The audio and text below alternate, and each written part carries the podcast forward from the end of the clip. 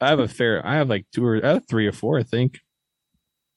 I know I I have have. I know I have Hurts and Fields. Oh, I'm still hurt to this day when I could have had Hurts and instead I took uh I oh Anthony McFarland. I took Hurts in a lot of in a lot of lot of rookie drafts. Like, I got him everywhere. I paid like I paid a little early for him, but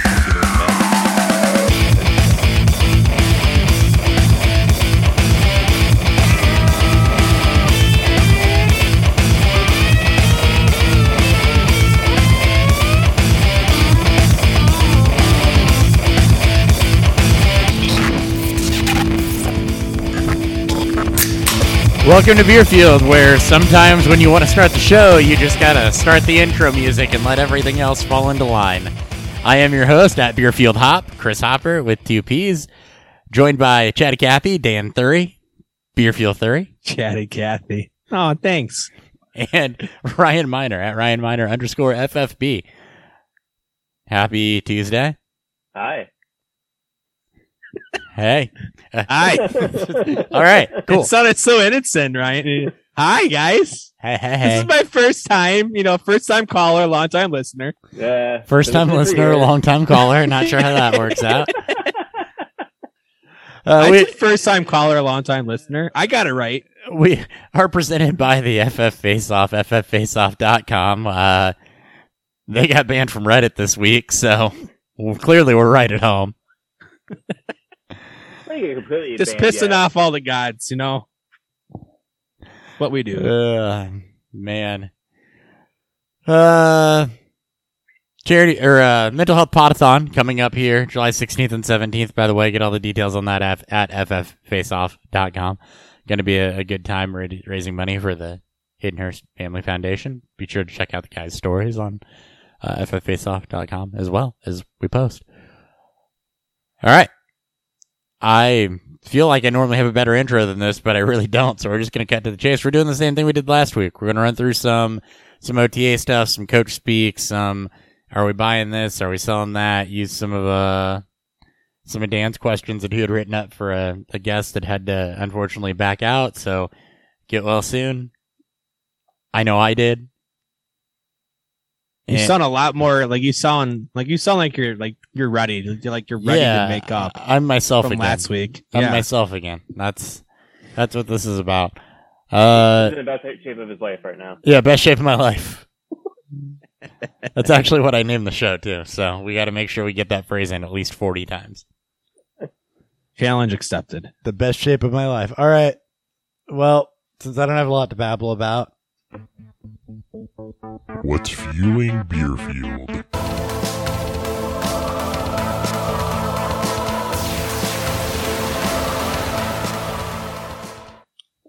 three minute intro has got to be a new record for us.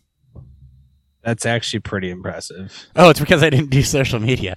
At Beerfield on Twitter, Beer Beerfield podcast on everywhere podcasts are, and YouTube. Dan, what are you drinking? That was the Denzel Mims of uh of intros right there. Best shape of its life.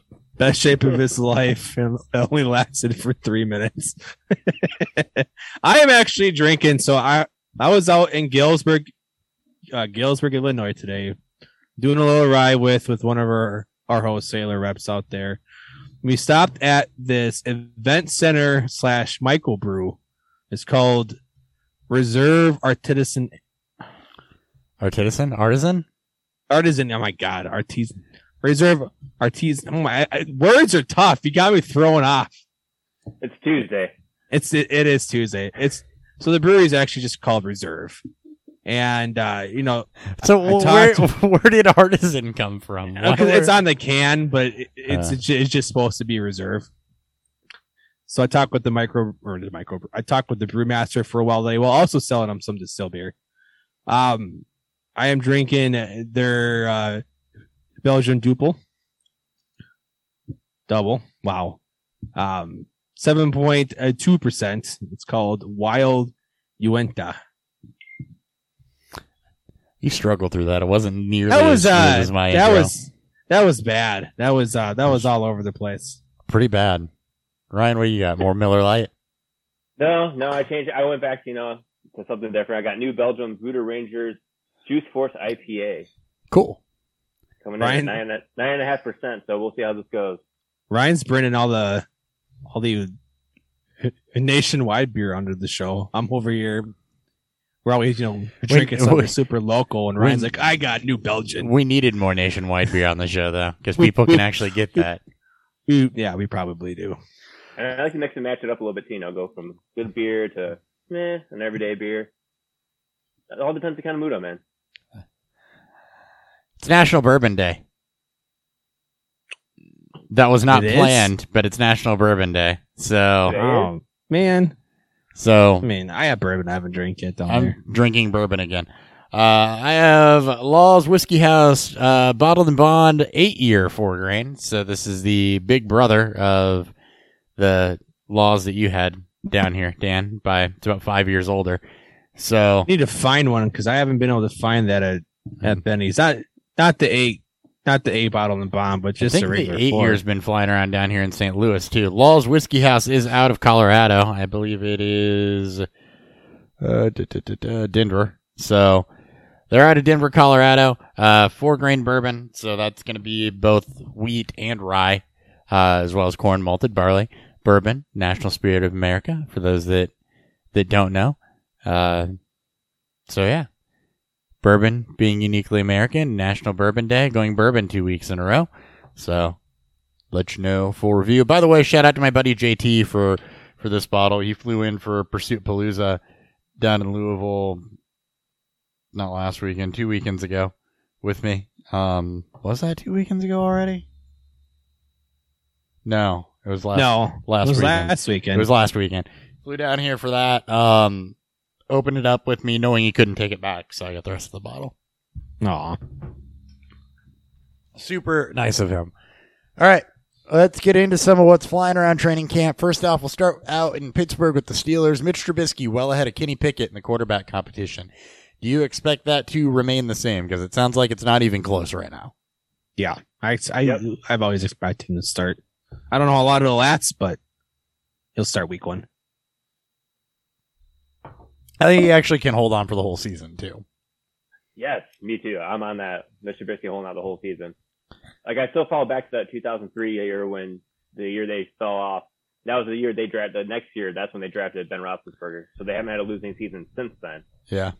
Yeah, I mean it's very. Yeah, I mean if you're betting on a year for Mike Tomlin to uh, to finally have a losing season, losing season in Pittsburgh, like this would be the best year to bet on it. That's why I don't think Mitch is going to make it throughout the entire season. That defense is going to have to play up. I mean, we may see a much more improved Mitch. We've definitely seen, you know, pretty good flashes of him, and, and we could definitely get that in Pittsburgh. It's all based, I think, on where the team is at at that point. If they're if they've lost six, seven, you know, out of ten, like it just makes no sense to play him if he's not the long term answer. So I don't think he's going to play the full season, but I do think I do think he'll start week one. I think I think he starts week one and plays the whole season. I think that there's enough talent between you know Najee Harris and Diontae Johnson and bringing in Pickens. Um, enough talent still on that defense with that pass rush and being actually in a decent system. He obviously, you know, was well liked and well revered in Buffalo. Never got the chance to see the field backing up Josh Allen, but you know, we know now that Nagy's system was not great. And I mean, you give him a defense and Allen Robinson, and he had a winning record.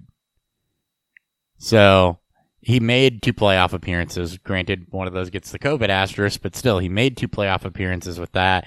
So I see no reason why the Steelers can't be in the wild card hunt with Mitch Trubisky as a starter as long as he plays, you know, up to the level he did, say, as a rookie.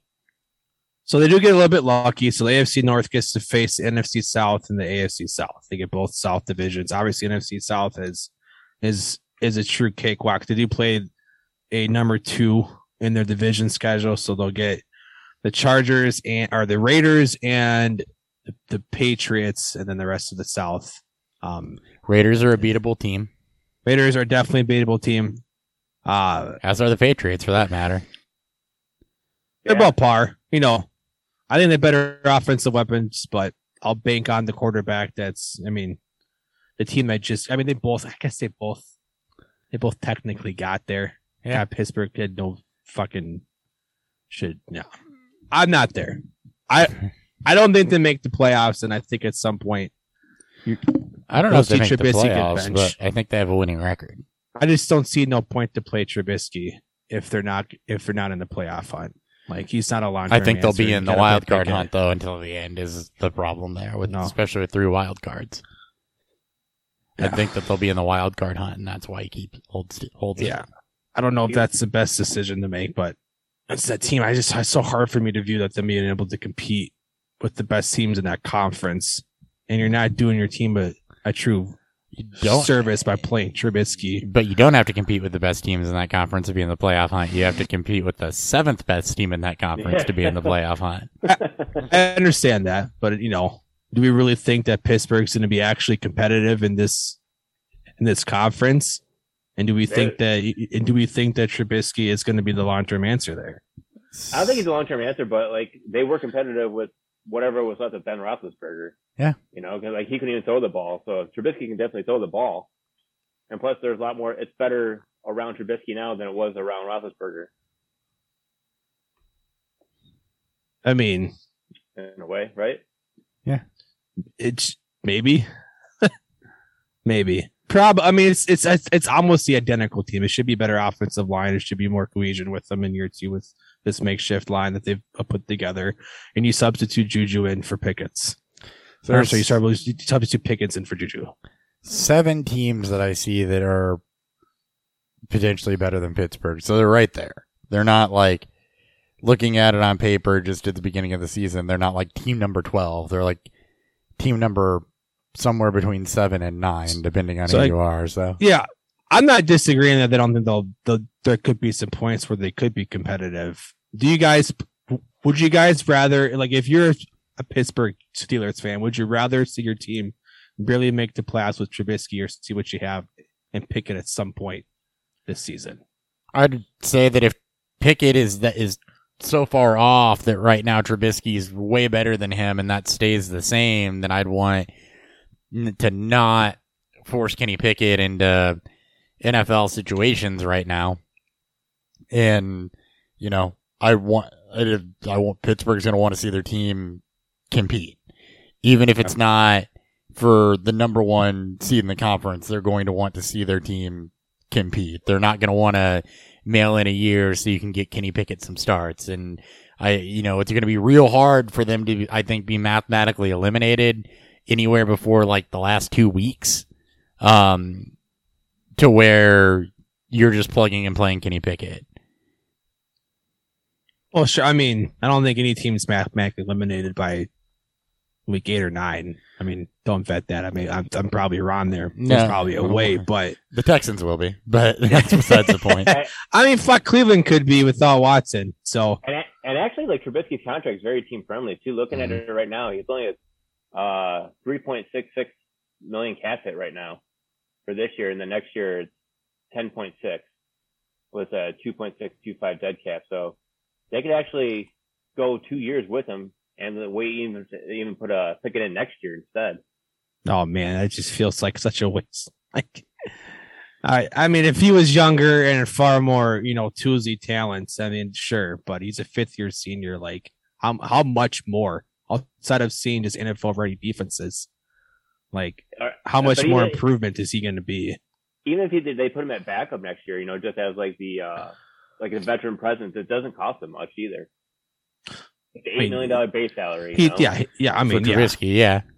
I definitely agree that it's it, it was a great. I mean, we talked about it, it was a great signing by Pittsburgh when they made, and I still think it is. Even like even if if Trubisky plays only two or three games this year, Yeah, I mean, so he gets two million plus per playoff, or that's his incentive. That's So that would be an incentive, yeah. Yeah. so forty million. Now ten percent plus playoff, two and a half million. it does help that uh that There's a uh, Cleveland, of incentive. It's very And- incentive heavy. as it should be. I mean, there's Mhm. the, I mean, there's I mean, he was the number two overall pick. Granted, we all make fun of the pick now, but there's a lot of people that were on Trubisky that I'm at the QB one in that spot. Like there's And there is a, a good reason. So they're they're he has proven, and he's been he's been in the playoffs. He's shown flashes. Maybe Oh, yeah. maybe he's Carson Wentz. Maybe we get some. He just puts it all together for one year. All right, so I read it wrong. So it's annual playing time incentive, so 60% all the way 80%. So he gets 1 million plus 1 million 23, 2023 roster bonus added if he plays 60%.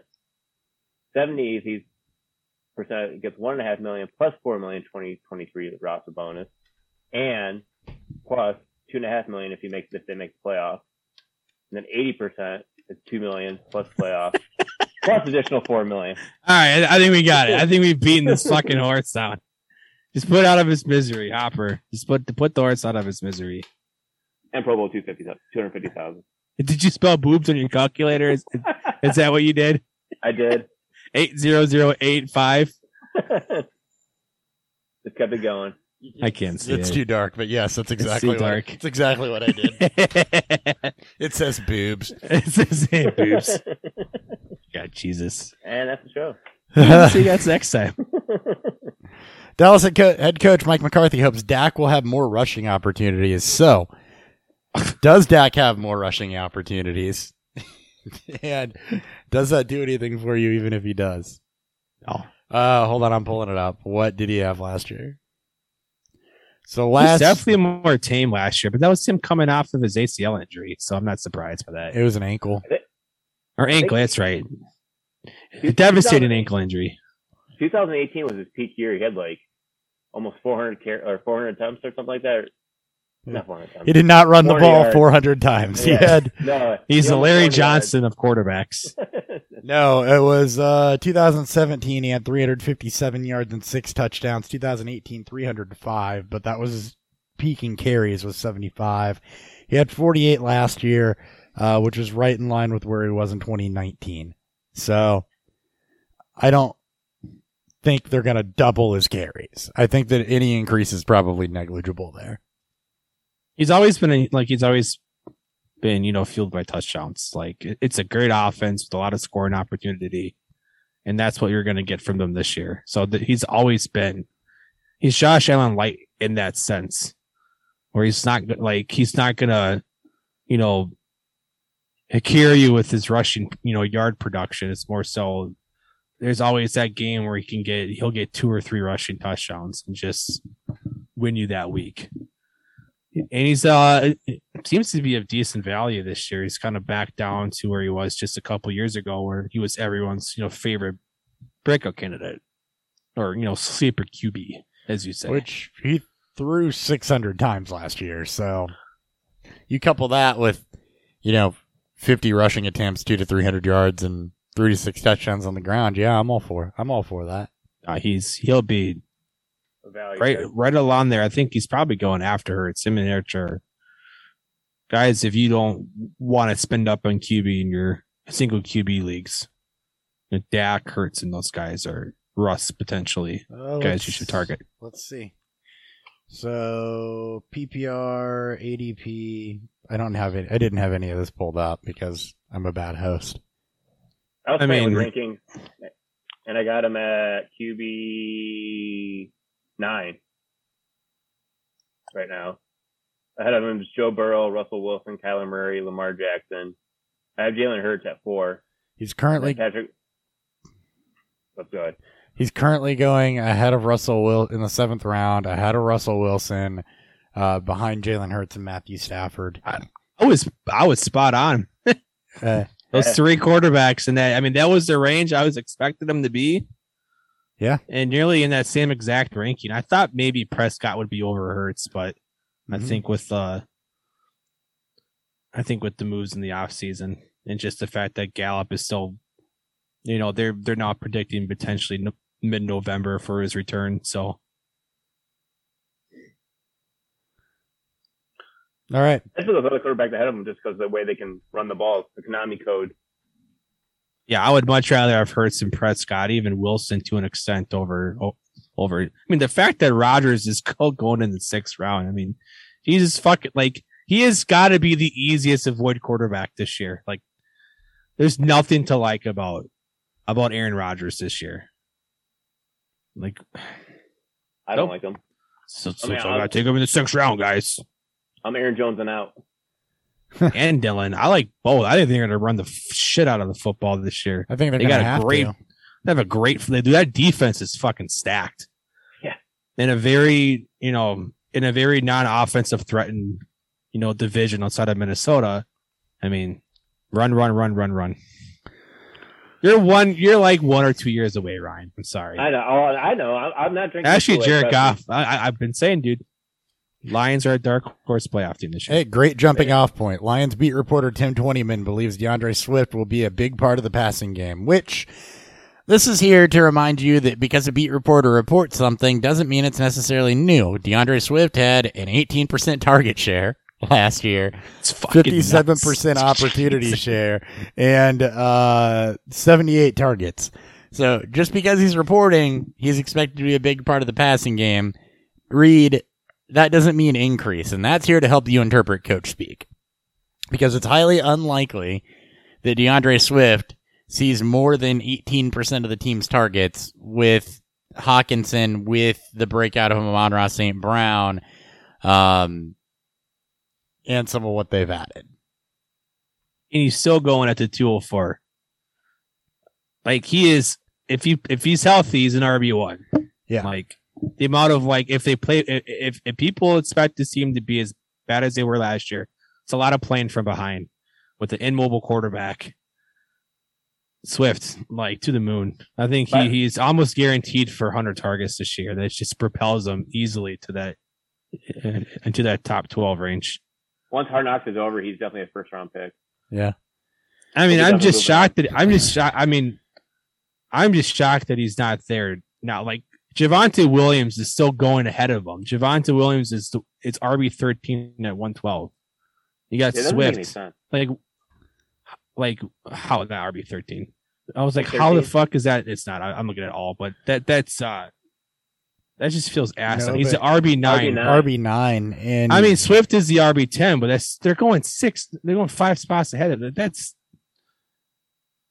oh, come on, guys. I mean, I expect this to be fixed. It's still only June. It- There hasn't. We're not in true redraft We need Yeah. more draft. early season yet, It- but we, we do need more drafts. it should, especially in PPR.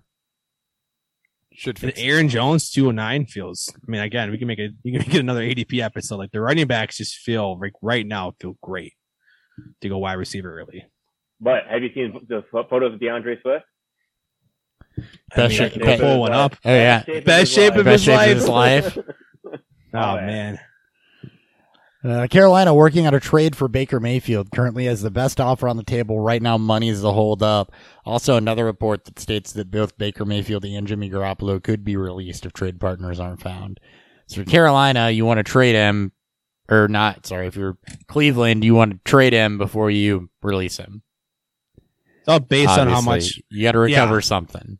It's all based on how much money Carolina wants Cleveland to pick up from Baker's 18 million that he's due this year. That's really Right, because they already have been, a, that's been the yeah. because they already have a fifth year option on Sam Darnold. they picked up. they makes it to the beginning of the season. Oh Yeah. man, I love it. They're gonna have the best. They're, they're like they're just one Josh Rosen away from having. oh, you don't even have to pick up his fifth year option. oh man, that's that's Man, what's better, Carolina one, making the fifth year? best decisions. God, that- that- like I'm like getting so tired of hearing this Baker Mayfield and like Jimmy Garoppolo speech. It's like you never know what's gonna happen. It's like is this just you know news to get things going because it's like that dead time right now. Because it's like if the if the deal is there, what's the what's really holding back the deal? Like how much money is holding back this deal from actually happening? Yeah, I don't know, but I, I think that hearing that it's close and that they have the best offer on the table is more substance than just the speculation that we've we've been hearing. I don't think money gets in the way of this. I think that if it's true, you're going to see a move within the next week. That They way, might be waiting for Deshaun Watson for news on what how what happens with Watson too. They might they might be trying to wait and see what, wait and see what happens with him. what Cleveland? Yeah, with them w- wanting to move Baker. Eh, I don't think so. I Baker's think not going to play for him regardless. So I know, but Yeah, that's a that's a tough pill to swallow. Browns are gonna brown. Yeah, they are. good. Fuck them. If Baker does land in Carolina, we'll have more of a breakdown on what that means. Chiefs re-signed Jerick McKinnon to a one-year deal. McKinnon uh, looked actually very good for them uh, in the playoffs. So it's worth noting. I think more so for redraft than anything else. I guess in dynasty if you want a, a bench stash, but he looked like their most explosive back during the playoff run. He was easily better than Clyde Edwards-Helaire. So I don't think this is a nothing burger of a sign of uh, you know late off season signing either, given what McKinnon was able to do. Yes, now you have the three headed monster backfield of Clyde, Ronald Jones, and Jerick McKinnon. Don't forget Derrick Gore. Isaiah Pacheco. It's very, this has become a very crowded backfield of, of just people I don't give a shit about. I think Like I still think Clyde's going to start. I still think Clyde will get the first run of it. But I mean, Hmm? we'll see. We'll see how much the injury. We'll see how much of that recovery from him last year actually mattered to what he does this year. I McKinnon got more like work. Clyde I mean, year. the way he's all their throwing running the backs are right now, decent value. I mean, they're not going very high. Yeah, that kind of offense. It's like, oh, it's kind of hard. To, like, yeah, like you'll you'd be mad from last year, but if you kind of forget last year and like how he was injured, I think he'd be better off right now, especially the value you can get him at. You're not really spending that high draft capital on him because where's he going at? I mean, right now it says he's going at the 402, but he's only been drafted 55 times over here in the past week. Eh, yeah, So I'm not. I mean, I don't know. Like I said, we're at the. It's it's the peak. It's the on true. It's we're not quite there yet. For I think truly stated ADP. I think we're still seeing a bunch of goofy shit going on. So But if he, if- I've been seeing like fall like the sixth, seventh round like range. That's where I'd be comfortable taking him at, and I think I think he'd actually start falling that far. I can see him go further. I mean, I, I wouldn't. I mean, we'll we'll see. You know, uh, about a month from now, what these you know super early redraft mocks are going as we start seeing more and more people start pumping them out. Yeah, because I mean, you have Cam Akers at five ten. I'd rather have. Uh, I mean, I see Leonard Fournette's going one spot behind him, which is it's, that's that. They, there's no way that's real. I think that cannot be true. Like Fournette's Yeah. not going to be a fourth round pick. Like he'll be. I think at some point he'll be a second round pick in redraft. yeah, I mean, if Cam Akers is going at five ten, I really have Cam Akers. Like you know, these two flip flops, then I'd feel better about it. Even Miles Sanders is six five. That's even a good deal. 78 scrimmage yards was the floor for McKinnon during the playoffs, by the way, with the Chiefs. He had a rough go on the ground against Buffalo, which which Hoot didn't, but was still very valuable through the air in that game. Um, so 10 or more carries each each playoff game as well. So that's just kind of why I felt it was worth noting. Oh no, he should definitely be rostered in dynasty leagues. He, he absolutely has to be. Well, yeah. They just throw him on there. He should be, you know, one of the first ones out, just depending on how the uh Well, and yeah, how the carries break down here and what we keep hearing through uh training camp and preseason. especially if he outshines Edwards-Helaire. If Edward and there's, you know, a real He'll possibility Edwards-Helaire struggles. So And he'll outshine Ronald Jones. Like yeah, no problem. really worry about Ronald Jones or Derek Carr or Isaiah Pacheco. Pacheco's going to be on the practice squad. More than likely, yes. Uh, uh, Vic Tafur, of the Athletic, believes a bell cow rule is not on the table for Josh Jacobs in 2022. He suggests Josh, and he suggested that Josh McDaniels is a moron. Actually, not in those words. He said that Josh McDaniels views Zamir White as a superior option. I just translated. they'll be knocking Zamir White. so what you're really saying is, is you don't want any part of this backfield. That's that's what I'm really saying. If that's if that's true, if they are going to go to a three headed monster, you know that I'm going to plant my flag on Drake, and whatever happens, happens. It's not like Josh Jacobs was being utilized in the passing game. I don't know how much of his role actually Mm-mm. like. I. T- we'll see. It's It's not like going to be. It's going to be a lot of shootouts out there in Vegas. It's not like you brought in the guy that was orchestrating the Patriots offense and suddenly expected him to use a bell cow back either. Right. Absolutely right. Yeah. Uh, Clarence Hill, of the Fort Worth Star Telegram, believes Tony Pollard could see more playing time as a slot receiver. This I like. Not surprised, just given you know Gallup's injury, yeah, and uh, just kind of you know if they're going to bump CeeDee Lamb outside more with you know with Cooper gone, I, I shocked it all. Get him on the field PPR get the sleeper. ball in his hands. He's he is a PPR sleeper. He's going to be a playmaker. Uh, Terry McLaurin not going to attend minicamp. Jahan Dotson is Wentz top, top target in his absence. So that shouldn't be a surprise to anybody either. It's not Curtis Samuel that's the two here, and Logan Thomas is still out. So I mean, he was he's been a value. Like, you know, he's well, he went at, at the one sixteen in the actual draft, and he's been falling to the second round in rookie drafts like clockwork. Like, you don't have to love him as a prospect, but the guy's going to start week one. And if, if this McLaurin thing reaches until the late off season or you know late into August, I mean, he still's got to get his own reps in with Wentz, get a brand new quarterback coming in. Like this is it, it's looking at a little bit early value for Dotson if it pays off. and he's going to be on the field. And that's the biggest thing for rookies. He's going to be on the field. Um, it might not be high volume and it might not be pretty at first, but there's going to be value there. Tom Brady stated Russell Gage will have to have a big year for the Bucs in 2022. Gage signed a three-year, 30 million deal. Remember Godwin likely to start the season on the pup. It's more of a redraft note. Um, when you're starting to build your rosters in those late rounds, why not take a throw on a guy who's going to have to plug into wide receiver two duty to to start? Exactly. And going to the, right now he's going the 1103, so it's like it's an easy dart throw on that one. Yeah, and then you churn him. Yeah. Especially when it starts taking off. It's like go ahead and turn him if you didn't get that running back like you thought you were going to get earlier. Yeah. Trade Russell Gage for him. Yep, because I mean, you can get him in dynasty leagues still. You can just pay, you know, pay a third and try to, you know, move up for a second. I mean, he's had Yeah. his third blow up week in a row. Like you can, you can do the same thing in dynasty too. yeah, because he will be used, especially Gronk not re-signed yet. He will be used until Godwin's back. He'll be on the field. Uh, Lamar Jackson at Ravens minicamp. There's some questions about whether or not he'd report.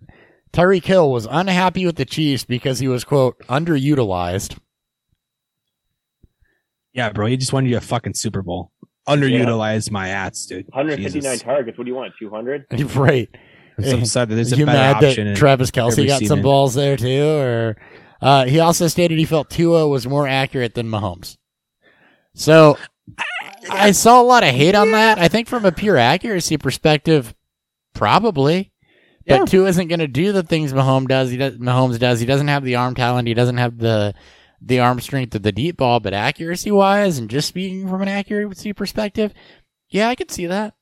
Mhm. And I mean, he's going to a more YAC friendly offense with, you know, with Mike McDaniels now, you know, what he's brought over from San Francisco. Like that whole offense in Kansas City was just Mahomes, you know, do your fucking thing. But does he think Yeah. with Waddle and Gesicki? Because I mean, the Chiefs were shallow at receiver. So does he think with Waddle and Gesicki, he's suddenly going to be the only guy getting targets? They also paid Cedric Wilson. They signed a buttload Cedric of Wilson, fucking running back. yeah. Like, and, and, And it's, it's a it's team not going to be Pats friendly. It's not going to be Right. as Pats heavy as Kansas City is. It's going to be run first. But hey, you got paid. He did get Yeah, paid. million dollars. fucking horrible trade and even worse signing. He's going to be real mad by week six, though. Oh, he'll be swimming in a pool of cash. He won't fucking care. Didn't stop other diva wide receivers. Nope. Sports Illustrated believes it's a matter of it's a matter of when, not if, Desmond Ridder earns starts for the Falcons, and Arthur Smith would not rule him out breaking camp as a starter per an April interview. Do we have a Matt Flynn Russell Wilson thing brewing here, or is this just hearsay and it's still kind of what we were talking about with you know Pickett and Trubisky? Except I think this one's more likely to happen that you know the Falcons are eliminated and shit, and they put Ridder Ridder in to get him some experience. I mean, there's absolutely no fucking way that Atlanta makes the playoffs or in, or in the playoff fun for a significant period of time. Just play Ridder.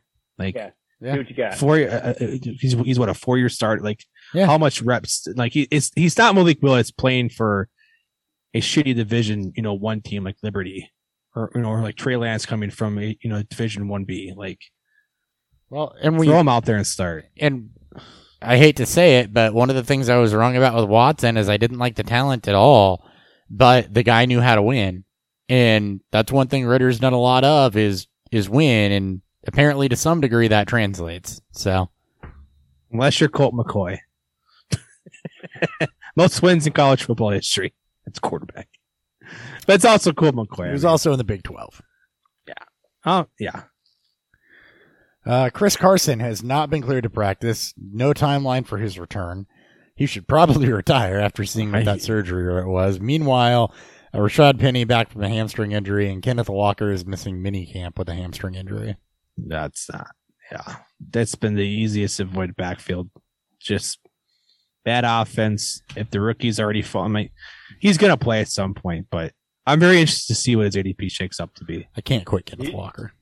I Did you bet you, you, you don't have to quit him. You can trade for him mid-season. Like there's going to be a lot of salty people on him. Seattle's going to be the shit show of the NFL, right alongside the Bears and the Falcons. Like probably the Texans.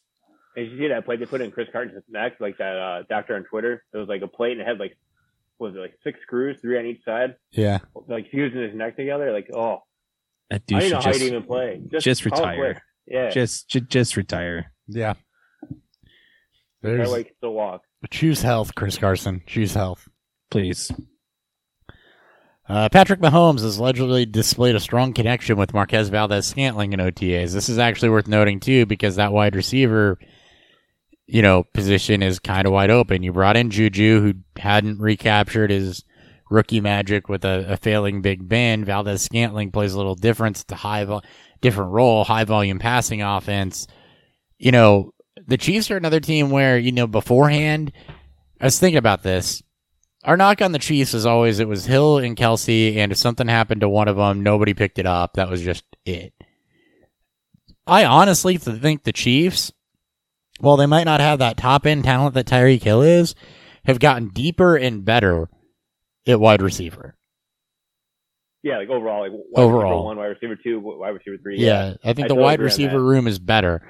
And I think that, you know, Skyy Moore is obviously one of our favorite rookies and is getting a little little overhyped and people are going to be on Juju. Valdes-Scantling is going to be the forgotten guy in that offense and I honestly think it's probably worth a dart throw.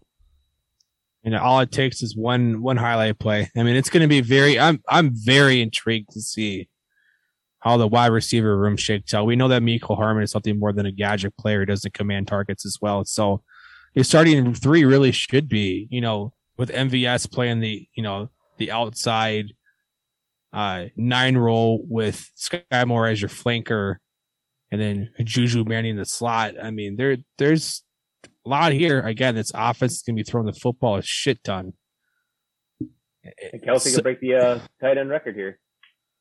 It's going to be a lot of uh someone's going off. MVS it's just just got to catch the football. Like just got to catch the football.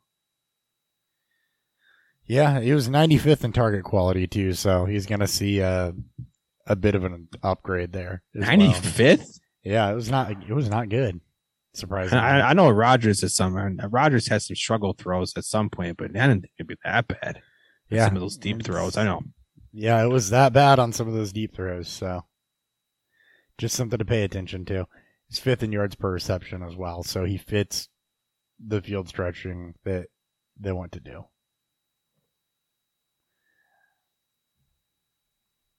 Great.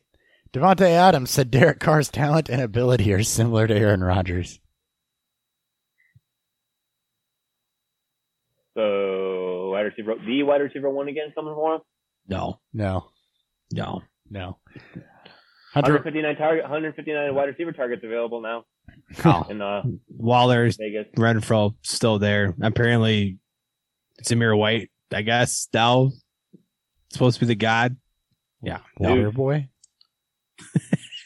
And maybe more water boy than that. Hunter Renfrow signed two year, thirty-two million extension, twenty-six, coming off of a big year. So good for him to get that bridge. If he keeps it up, he's going to get a bigger contract at the end of that one for four years. And then retire. Yep. He's so old. Yeah, still younger than Cooper Kupp. So I know it's funny. uh, Noah Fant having the most spectacular camp out of anybody per Pete Carroll. Jesus Christ. I mean, she's probably having the worst camp. God, I can. not You can't trust. You can't trust a fucking thing Pete Carroll says. I that the jug machine throwing the balls to him. How dare you? How dare you call Drew Lock a jug machine? To, it's Geno Smith. It's not even Drew Lock right now. How dare you call Geno Smith the junk machine? Chuck's machine's an upgrade over Geno Smith. Junk machine's an upgrade over everything. They should literally just have. It's like Mike White back there anyway. It's like you don't need the you don't need the Doesn't have junk to machine move, to move. just He throws. doesn't have to move. Just with the number 12 jersey on it. God, he throws it. Throws for his actually gonna sixth start- touchdown of the game. This is insane. Seattle's just going to start the Jugs machine at quarterback and have Noah Fant go run to where the ball's going to be. It's gonna be Geno Smith just feeding the football. It's- Rolling it forward every time they get a Uh, touchdown. Another completion by Geno Junks. Junkie Machine Smith. It's really going to suck when the running back has to take a handoff from the Jugs machine. It's gonna be like Brett Favre throwing a check down. In a bullet to Kenneth Walker. Rashaad Penny has a hole in his chest. Uh, his expected uh, 25th person comes out against Deshaun Watson in the coming days, by the way. So don't Ah, be surprised God, when that happens. Peace. And he's still not regretting any of it. He's like not sorry for any of it. From what He's I've in, like he's so like he is so far gone. He thinks he's done nothing wrong. Like I don't ever expect him to admit he did anything wrong. I won't even, most people don't even have 66 massages in their life. I he have, had at least 66 in in 17 that one time months. I have Ah. 65 to go. I'm 32 years old. I'm probably I'm probably in my 20s, but I did it at masseuse for a while. So I mean, That's different. yeah, I did one massage and my shoulder locked up for three months and I never went back. it's painful, man. Yeah, right? Especially if you're you know, super tense and knots everywhere. Maybe that's why he, uh, he quit. He kept trying to find new ones. It hurt too much. I don't like it. I don't like it. Give me someone else. Softer hands. Uh, all right.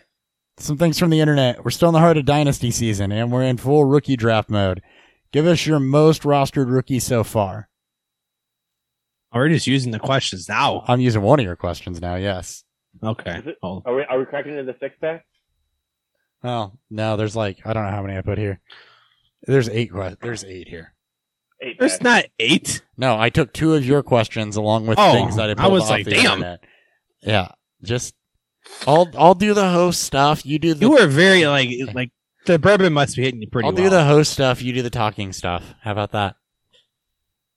I guess lose lose for the li- I mean win lose. For Hey, the, dance for the monkey, listeners. give me your most rostered rookie. Oh, mine Rachaad White all day every day. Back in the first, top in the second. You know when you're picking, you know back there because you do pretty well. But not me. I just do a lot of trades. Yeah, no, it's always Rachaad He's got league winning upside if anything happens to Fournette. Um, you gotta love his skill set, size, athleticism, and the offense that fits perfectly well with what Tom Brady is right now. There's always gonna be risk because Fournette's on that three year deal, and you may be tied to Brady that entire time. But there's n- like we, we, we could be witnessing the new Tony Pollard. Ryan, I'm looking at mine right now. Looks like like my favorite one I've been always getting is uh Jameson Williams. I thought you were gonna say Zamir White. I'm very No, disappointed in you, Ryan. I only got one share of Zamir White this year. Every time I go to draft him, he goes like one or two picks ahead of me. I'm always like excited, like, yeah, I'm gonna get him. And then I'm like, oh, okay. Every time I click on Zamir White and I hit draft, it it says, "Are you sure?" And they go, "Nah, I'm just playing sleeper." It like moves the yes and a no backwards like around. you know, like trying to click the yes, it's like, nope, nope, but then I see David Bell and I go, "Yeah." smash it. Smash. Yeah, like Jameson Williams is like, all right.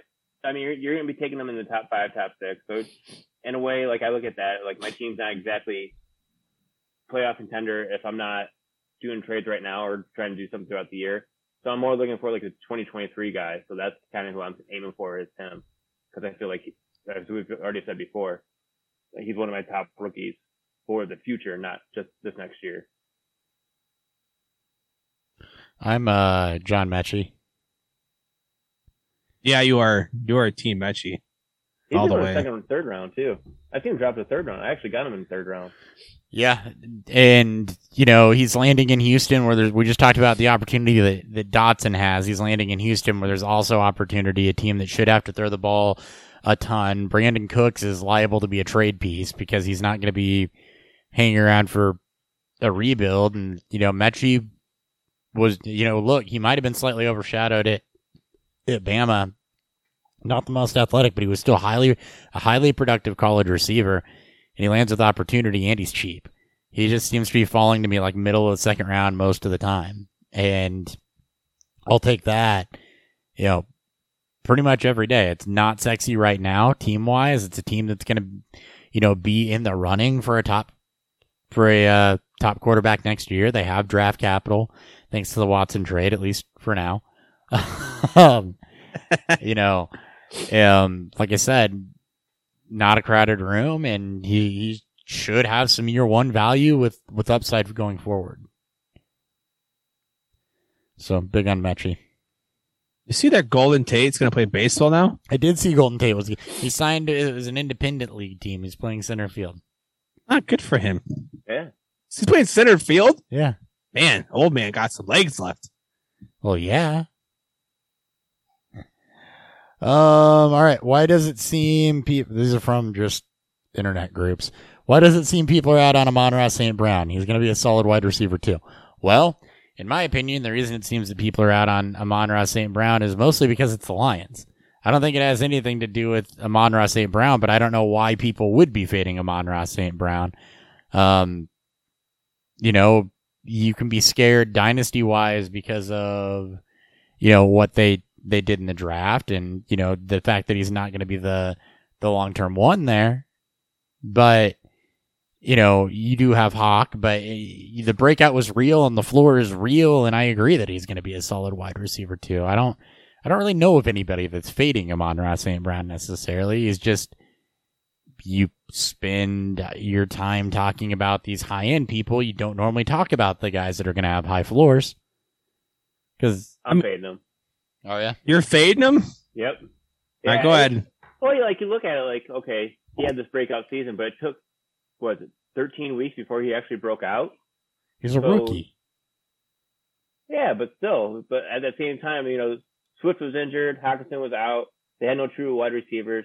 The whole entire team was already screwed up. They were already basically down in the drain because they already knew they had nothing else to play for. So 13, 14, you know, all those weeks on through 18, he actually did something because he he was all that was really left. And plus, he was a day three pick, which day three picks aren't supposed to hit like that, but he did. So it could be a one year wonder, or I could be wrong. I mean, if he was going on Gabe Davis's range, I think we'd be having a different conversation. But because he plays for the Lions, because I think he's been like he's been he's been properly valued for the most part, outside of the early, early, early off season, like during the NFL playoffs, where you know people were still fresh on Sam Brown as a my receiver one during the playoffs.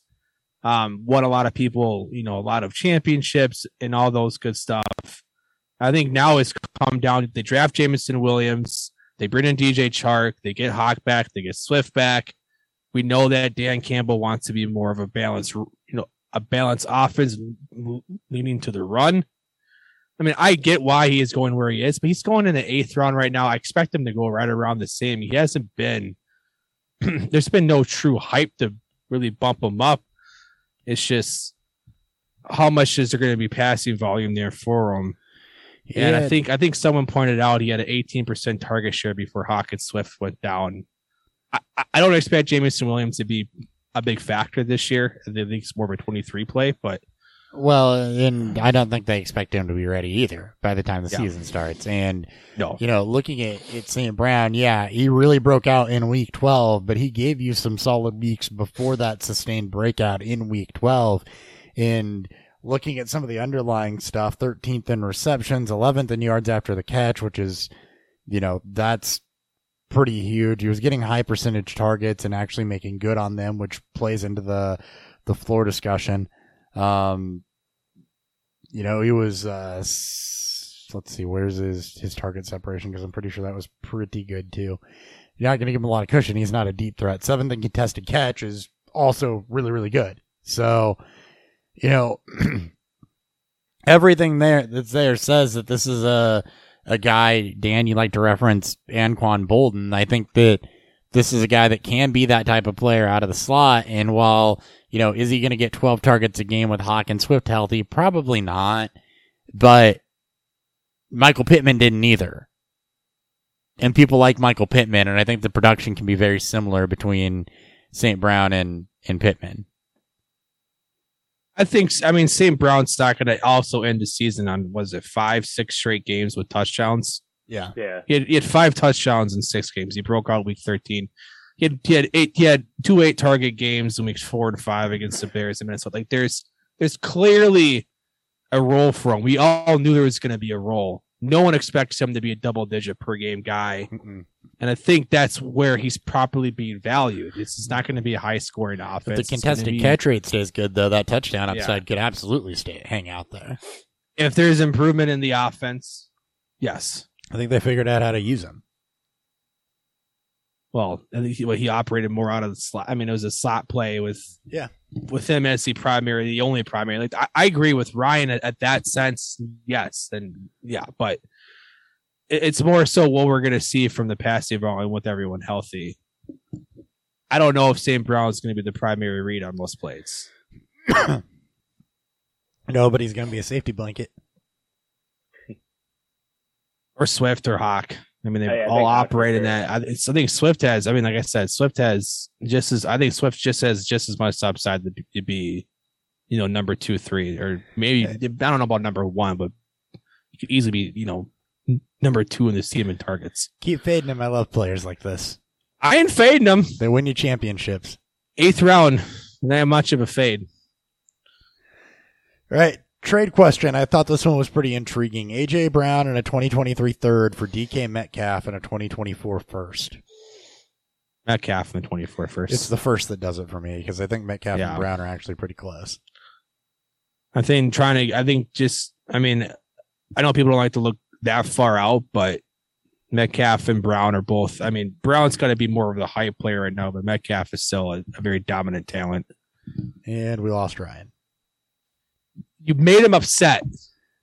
because I disagreed with the St. Brown take. You made him upset. Totally. Or he really, really hated that, Couldn't that tell if his, I almost asked if his face was frozen that way, and apparently it was. He probably lost internet. Yeah, he'll be back. Yeah, It happens. He had a power failure. Oh, that sucks. Well, hopefully that comes back. Um, I'm on the Metcalf side too. It's the first round pick that does it for me. Yeah. Yep. Derrick Henry or Dalvin Cook in Dynasty. Dalvin Cook. Dalvin Cook. Receiving upside, younger player. You know, even those contracts, you know, he's about at the end of that. I, I would still take Cook with the receiving upside and the, the age. Younger, receiving upside, um, a better offense, and less amount of work so far in his career. Yeah. Give me Dalvin Cook. Indeed. Uh, IDP question. What are y'all looking for when drafting defensive players? I mean, first look at league settings, see how they score sacks and turnovers. See if it's balanced to in comparison to tackles. I think it's what one and a half, with sacks being around four, interceptions ranging around six. I think it's been the primary balanced high scoring setting. But I always like consistent linebackers who get a lot of tackles or box safeties. Um, you could never fault an elite pass rusher, but for someone who's still a pretty novice player with with IDP, there's nothing wrong with box with box stuffing inside linebackers. Yeah, it, it's know where they project for me is what it is. Know your league settings and know where they project. Know the scheme that the team that they went to is going to run and where they're going to plug in. If a guy's going to plug in as a a middle linebacker, then you absolutely want that, especially if you're doing any form of, of points per tackle because they're going to be the most consistent productivity.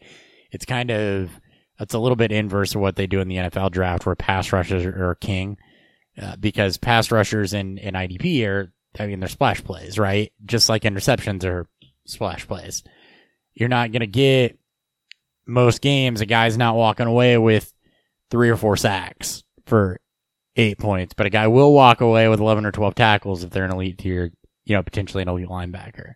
So, you know, pay attention to that for your safeties. Are they going to play in the box? Are they going to be run support? If so, they're going to have more value than your ball hawks. And that's that's kind of what you're looking for there. Yep. That's where you're going to find value.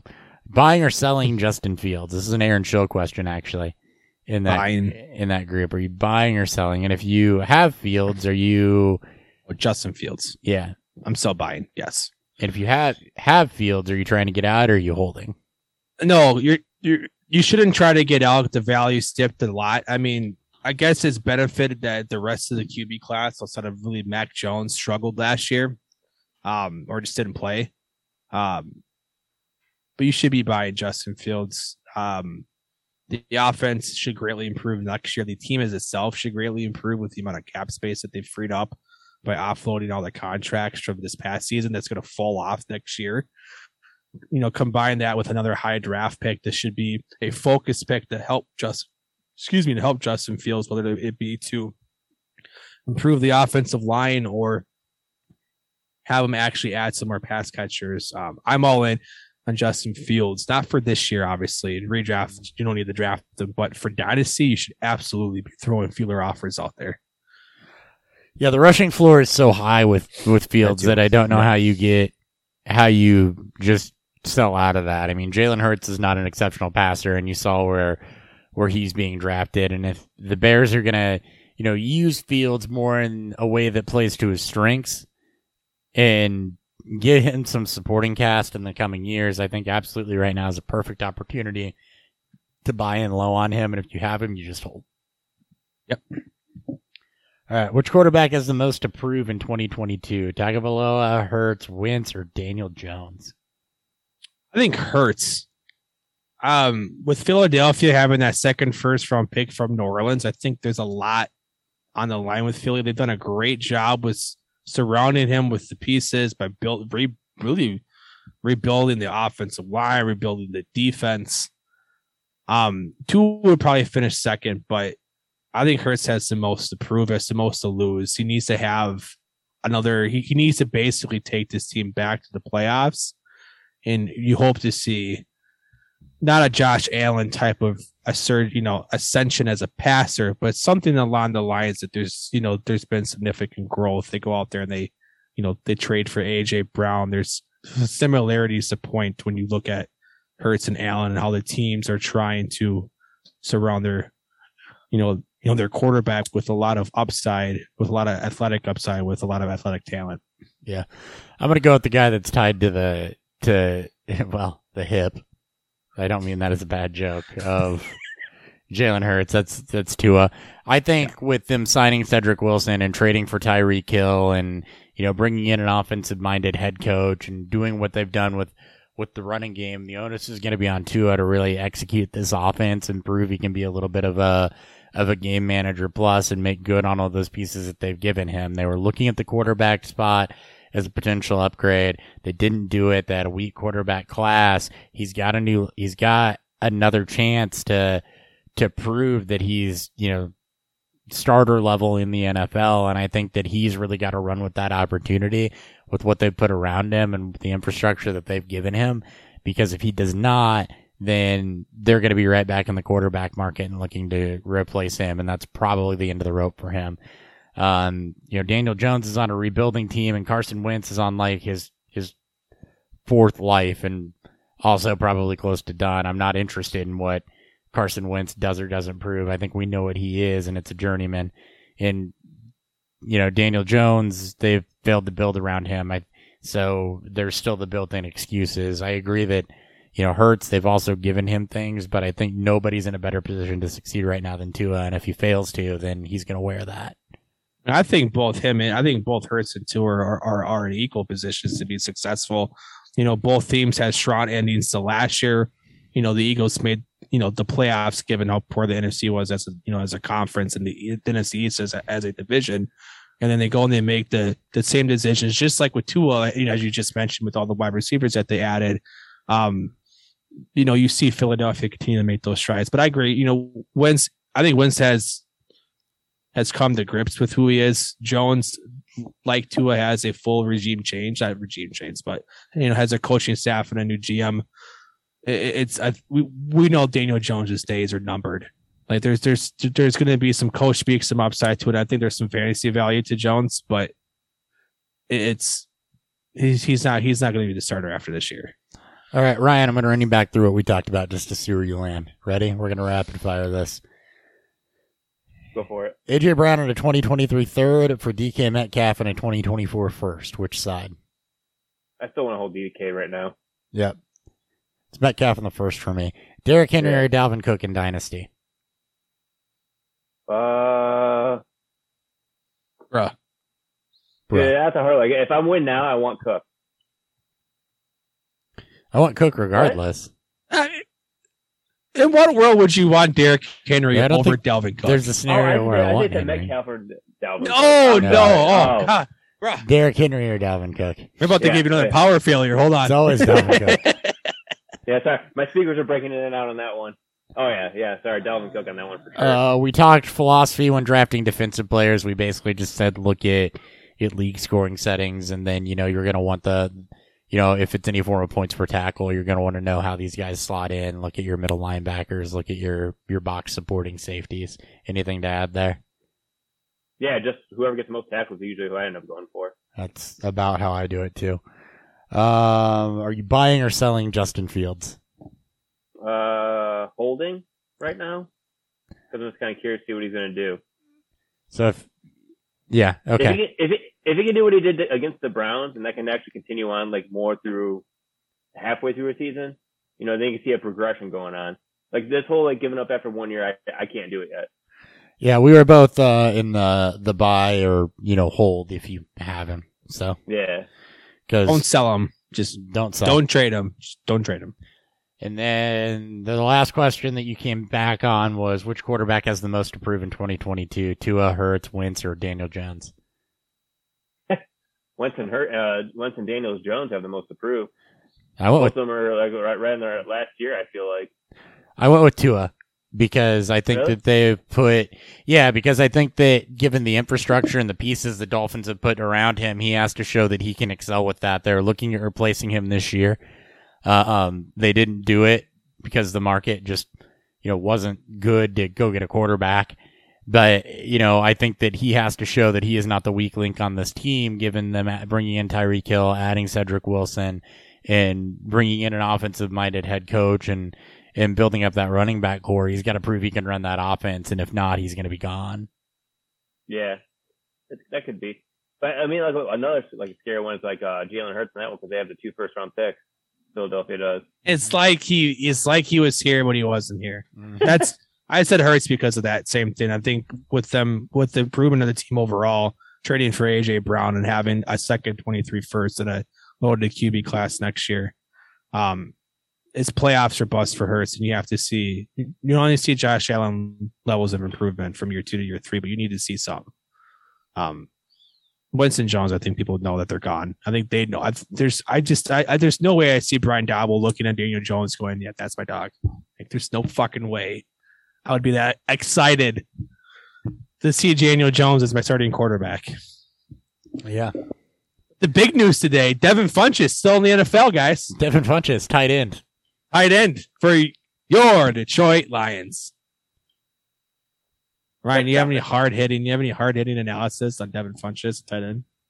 You know he hasn't played since like 2019, Yeah, feels like And you barely yesterday. played that year. right? so it's like okay. now Some what? say he's still running the route he ran last time. It was a nine route. He's finally at the thirty yard line. I'm open. jug machine throws to him. Damn Seattle quarterbacks. He's in the best shape of his life for his position. Oh, I It's because it. they moved him to tight end. yeah.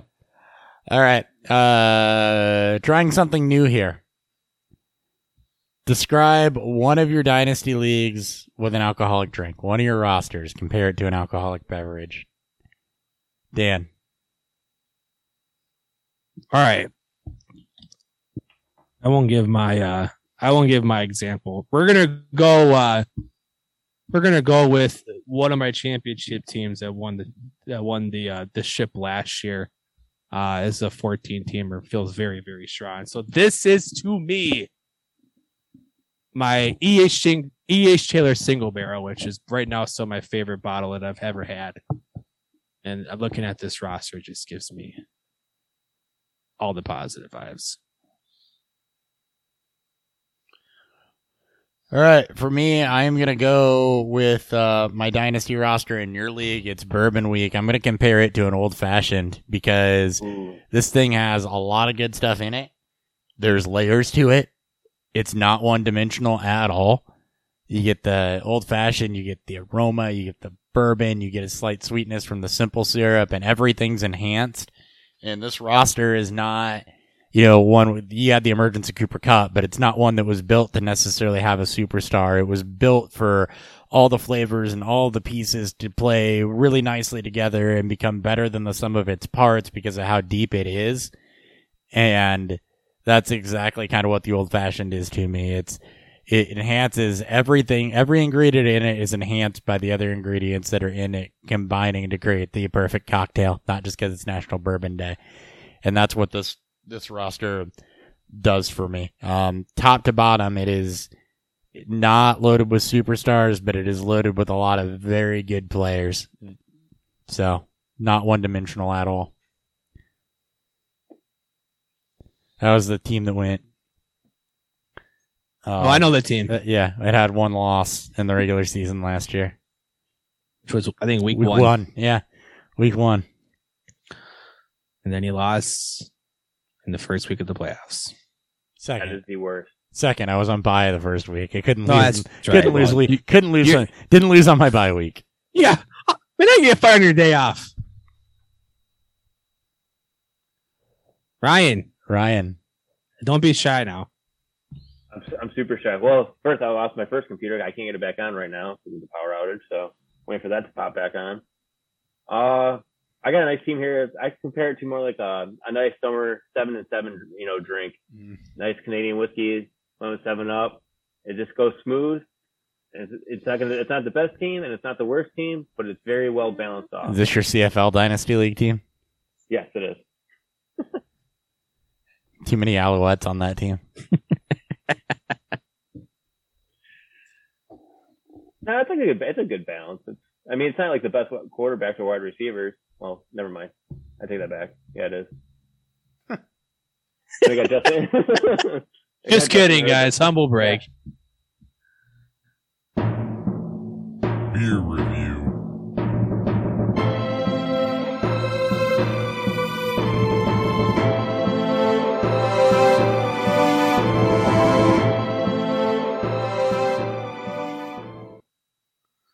All right, Dan. All right, again, I had uh, Reserve Brewing. This is uh, they're out of Galesburg, Illinois. Open since I think June. This is their uh, Belgian double. Uh,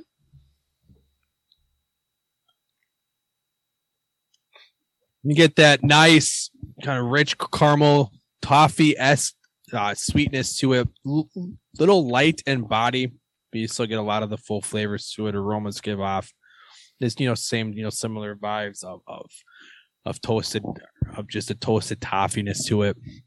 Um you know very rich in caramel that- i'm actually I, i'm a bit surprised from a newer brewer that's able to to put forth a beer that's that's i think pretty damn good. It, it is uh you know it's a compliment to what he's done. Expect him to you know continue to improve and i'm excited to see what uh what he continues to put out, especially if he keeps dabbling into the European and kind of the the true old school style of beers. Ryan.